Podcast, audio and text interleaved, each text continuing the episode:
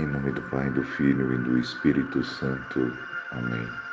Louvado seja nosso Senhor Jesus Cristo, para sempre seja louvado. Meus irmãos, minhas irmãs, mais uma vigília de honra e glória de nosso Senhor Jesus Cristo. O tema de hoje é o julgamento. Conta uma antiga lenda que na Idade Média um homem muito virtuoso foi injustamente acusado de haver assassinado uma mulher. Na realidade, o verdadeiro autor era uma pessoa muito influente no reino.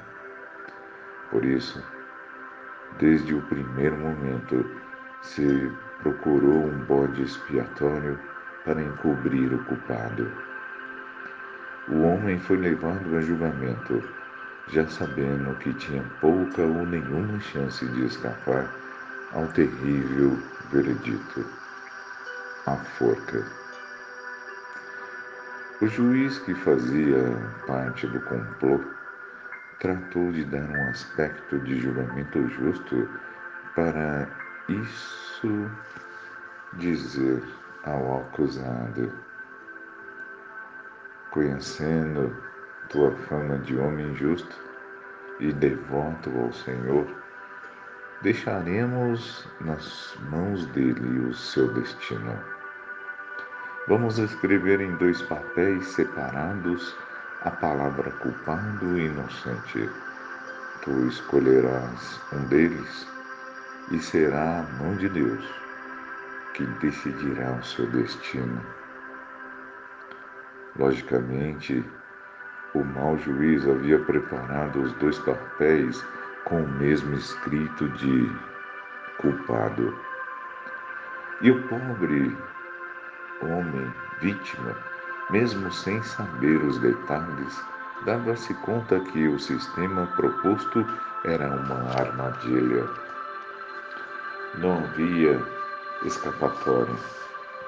O, ju o juiz ordenou ao homem que tomasse um dos papéis dobrados. Este respirou fundo, ficou em silêncio por alguns segundos, com os olhos fechados. Enquanto a sala começava a ficar impaciente, abriu os olhos e, com um estranho sorriso, pegou um dos papéis levou a boca e engoliu rapidamente. Surpreendidos e indignados, os presentes o re reprovaram sonoramente. O que você fez? E agora? Como vamos saber o veredito? É muito simples, respondeu o homem. É só ler o papel que ficou e saberemos o que dizia o que eu engoli. Com a, com a reclamação e raiva mal dissimulada, o rei e a corte toda tiveram que libertar o acusado, que jamais voltaram a molestá-lo. Meu irmão, minha irmã, Deus, Ele nos quer livres, Ele nos quer contentes e felizes. E Ele nos dá sabedoria quando pedimos. Meu irmão, minha irmã, hoje eu quero estar pedindo pelo um irmão nosso, José Simão Bantas, para que Deus olhe pela vida dele pela situação que ele está passando. Fique agora com o Almissata tocando em frente.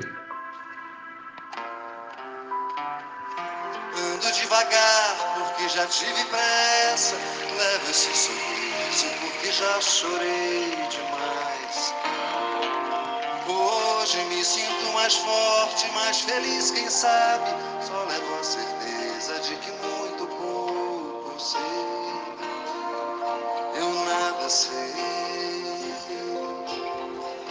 conhecer as manhãs e das manhãs, o sabor das massas e das maçãs.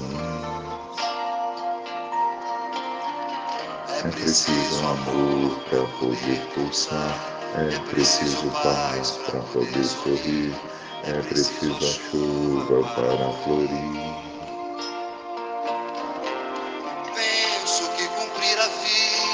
Seja simplesmente compreender a marcha e ir tocando em frente. Como um velho boiadeiro levando a boiada, eu vou tocando os dias pela longa estrada. Eu vou, estrada eu sou. Conhecer as manhãs e as manhãs, o sabor das massas e das maçãs. É preciso amor para poder pulsar, é preciso paz para poder sorrir, é preciso a chuva para florir. Todo mundo ama um dia, todo mundo chora. Um dia a gente chega e outro vai embora. Cada um de nós compõe a sua história. Cada ser em si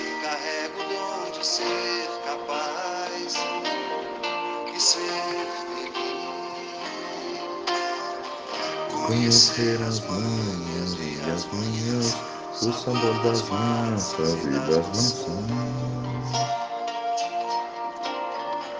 É preciso amor para poder pulsar, é preciso paz para poder sorrir, é preciso a chuva para florir.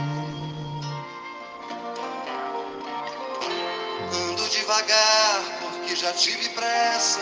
Levo esse sorriso chorei demais. Cada um de nós compõe a sua história. Cada ser em si carrega o dom de ser capaz e ser feliz.